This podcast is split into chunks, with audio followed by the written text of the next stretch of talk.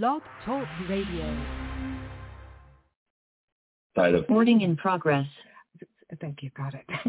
Well, good. well, good afternoon, ladies. So nice to chat with both of you. Good afternoon, Janice. Thank you so much for having us. Okay, so we are all gathered here to talk about your new film, The Good Side of Bad, that will be uh, opening the upcoming Dances with Films Festival on Thursday, June 22. So I understand that uh, the two of you were, were on the writing team of the co-writers for the film. Tell us about that, whoever wants to start. Uh, well, we got the rights to the book. Uh, it's called The Good Side of Bad in about six years ago. And then Alethea and I, along with uh, Sierra Daniel, uh, adapted it together. Okay, and so how closely does the film follow the book or vice versa? I think that's a great question. It follows the film in its theme, I mean, follows the book in its themes and a lot of the details. But when we were rediscovering in the script what was necessary to bring to screen, um, obviously changes were made. Um, and then when we decided to film during the pandemic, we also had to change locations uh, keeping the essence of the scenes the same, but having to change locations due to uh, pandemic rules and a change in location. So I think, uh, fortunately, the author has seen the movie and um, loved it, and maybe Jules can speak more to that. So I feel really good about how close we stayed to the essence of the book, but obviously things change in a movie. Yeah, I would to piggyback on that, I agree. I think the essence and the tone very similar to the book. We both fell in love with the book, so um, I think that was part of our mission is to make sure that the tone stayed the same. That being said, the book is fascinating in that it's every character has its own chapters. Like my character of Sarah has chapters, the uh, lead character Florence, she has chapters in the book, and then Peter, the other, the brother, has his own chapters. We played with trying to do that and weaving the three stories together sort of individually, and we kind of came back to the fact that telling a narrative story, it makes more sense to have it kind of all happen in real time and not separate each story. Yeah. So in in the book, you follow each of them individually, and in this in the movie, it's every every scene, everything comes back to Florence, the main character, and her diagnosis, and how the three of them come together to uh, support her and each other. And so what was it like to, well, I know you just mentioned that the author was very pleased with the final results, but before the author signed off on it, was it a bit nervous, you know, having the actual author and what are they going to say? Or what was that like? Oh my gosh, absolutely. I'll, I'll answer and then you go for it, Alethea. So Beverly Olevin is an accomplished author, professor, playwright. Like she's she's done all the things and it was definitely nerve wracking uh, in terms of us wanting to have her be proud and happy with what we've done with her baby um, and then turned it into her own baby. Uh, you know, the first round she saw it, she had some notes and that's normal. And so we definitely uh, took a look at her notes as well as other people when we did sort of a, just a feedback screening. And uh, made sure that they were considered heavily because, yeah, it is her story. Yeah, it's an interesting thing to uh, take a book and make it into a movie. It was the first time I had done that. And so the responsibility to the book that we loved so much, the reason we put our heart and soul into the movie was huge to get it right, to stay honest, to like, to really find the nuggets in there that translated. So, um, and the interesting thing, we, I had to find like a scene from the book that matched the movie. And like sometimes in the book, it was like six pages distilled into like one image in the film. And then sometimes it was one line from the book, which was then turned into six pages in the movie. So it's kind of, it was mind blowing in that respect, like how, how you how you um, you know write a movie from a book. So right, like the yeah. the the translation is so different from page to screen. I love how you just mm-hmm. described that, Alethea. That's right on because you don't know like what's going to be appealing visually versus what's appealing when you're reading it. Oh, yeah, and in the book you can be in people's heads, and in the movie it has everything has to be on screen. And and we chose um not to do like voiceover throughout the whole movie, for example, which is often in uh, novels. Well, Adapta- yeah. adaptations. Thank you. Adaptations. Yes, that's a, a tricky word sometimes in the film industry.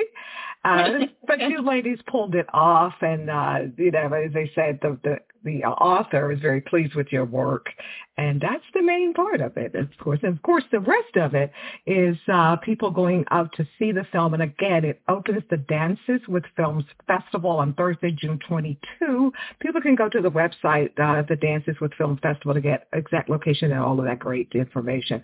But uh, as a part of uh, your cast, you have uh, Academy Award nominee Tess Harper. So what was it like with working with the great Miss Tess Harper? Um, well, she's a dream. Um, I, I'll, uh, you know, Alethea, you can speak as the director, but as a producer and actor on it, um, she's just professional, funny, loves her Diet Coke, and uh, has a heart of gold, and is like a true treasure of Hollywood. And we just couldn't be more happy to have her as part of it. Yeah, it was really wonderful to work with her, and it was such a nice collaboration. Speaking with her before set and on set, and just allowing her to bring her genius and her vulnerability, and then also just to get to direct her was such a joy. And um, yeah, I can't say enough great things about Tess Harper. well, it's definitely good. Pleasure. I saw, of course, I saw the film ahead of time, and yeah, everyone just put in obviously all of their talents into making this film what it is. And so, okay, for the uh, the big the upcoming screening, will will all the cast be available after the screening for Q and A, or how's that going to work? Yes, everyone will be there. The only the only sad thing is Tess just uh, relocated so she's now in Missouri, uh, which is close to her hometown, um, Alabama. And so she's not going to be in town, but everyone else will be there. Emmy Award winner, winner Kim Estes will be there, lead actress Lexi Simonson, and then other lead Alex Quijano, who is has a massive resume, and he was just in the Fabelmans uh, Spielberg film. And then Miles Greer, who's a tremendous actor, um, I'll be there, and then a lot of our supporting characters will be on the carpet with us and at the Q and A and all that. Now, is this the first time the two of you ladies have collaborated and worked together on a project? No, this is actually our second feature film together. Our first film was Part-Time Fabulous, and um, that was conceived by Jules Bruff, uh, I don't know, 11, 13 years ago. Yeah, I think so. 2009, something. Oh gosh, 14. we started, and and that one, um, in the same vein of this film, this film, Good Side of Bad, focuses on uh, mental health diagnosis of schizophrenia, and our first film focuses on a mental health diagnosis of clinical depression. And I don't know, the two of us ladies are bleeding heart humans and want to shed light on mental health issues in our society. Um, and this one seemed to just, the new one seemed to work, go hand in hand with, you know, the mental health issues that are occurring nationwide and globally in terms of post-pandemic life and the changes and everything that's going on. But yeah, our first one, Part-Time Fabulous, loosely inspired by my experiences in my 20s with depression. Um, we won like a ton of uh, film festival awards with that one. It's streaming now. Um, it's Alethea's feature de- directorial debut. She won a Best Director award, and we just love that film, and we made it for next to nothing, and we're so proud of it. Well, that is amazing. Well, it seems like the two of you working together creates movie magic here. So, are it's like, yeah. So, is there are there any other projects the two of you are coming uh, out with in the maybe next year or this year, later this year or something? Well, we are we're both such hustlers and creative, like you know, uh, maniacs. I would say that we love film and we love creating. So we both have our own individual slates. And when a third mental health themed project comes our way, you know we'll be doing it together because that seems to be our jam. I don't know. Would you say the same, Alethea? Yeah, absolutely. You know, in the independent film world, you have to have multiple projects in development and then you've got to run with the one that goes. And one of the brilliant things about Miss Jules Bruff is she's like, this train is moving, we're on it. And so we, we were able to, um, you know, make our first film and this film with that energy of like, the train is moving and we're on it and we're going to, we're going to get to the finish line.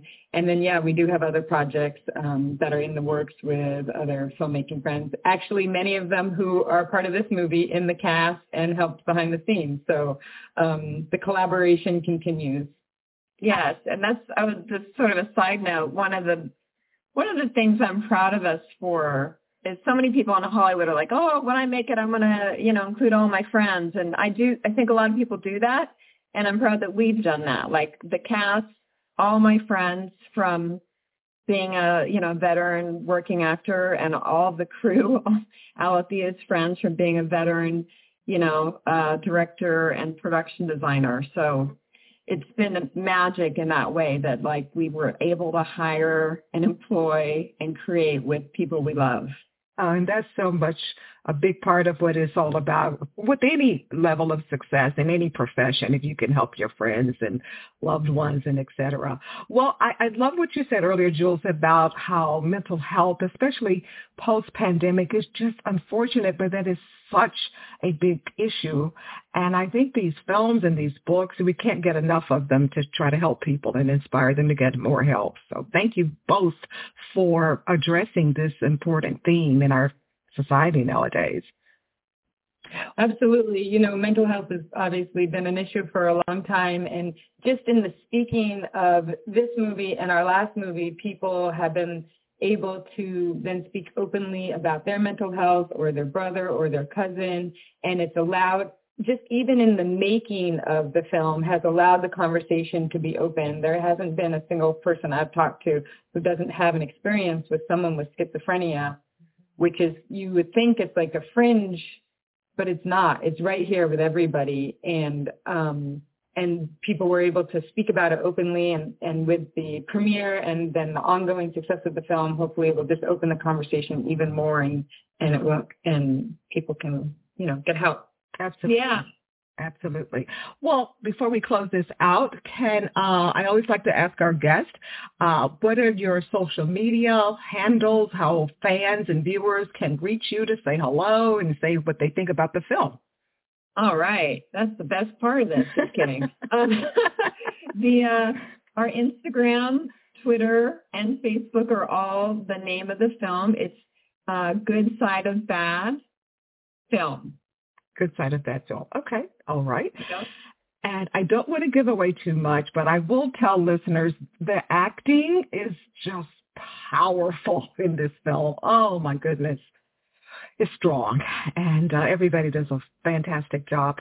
Well, okay, ladies, thank you so much for the chat. And once again, uh, The Good Side of Bad will be premiering at the upcoming Dances with Films Festival on Thursday, June 22. Go to their website to get the exact location and everything. And again, both of you, thank you so much for the chat. Thank you, Janice. Thank you, Janice. Okay, and I hope to talk with you whatever this next project that you're going to have. Okay, thanks and have a wonderful day. Okay, you do the same then. Bye-bye. Bye. Okay, bye-bye. Okay, we are done. Recording stopped.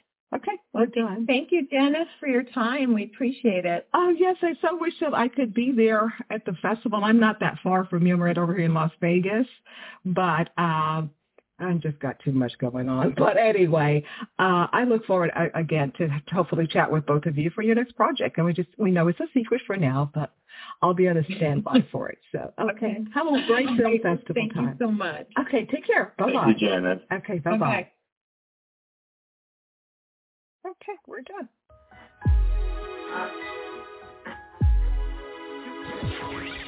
Thank you for listening to another edition of Film Festival Radio with your host, Janice Malone. Be sure to download this and other episodes at filmfestivalradio.com.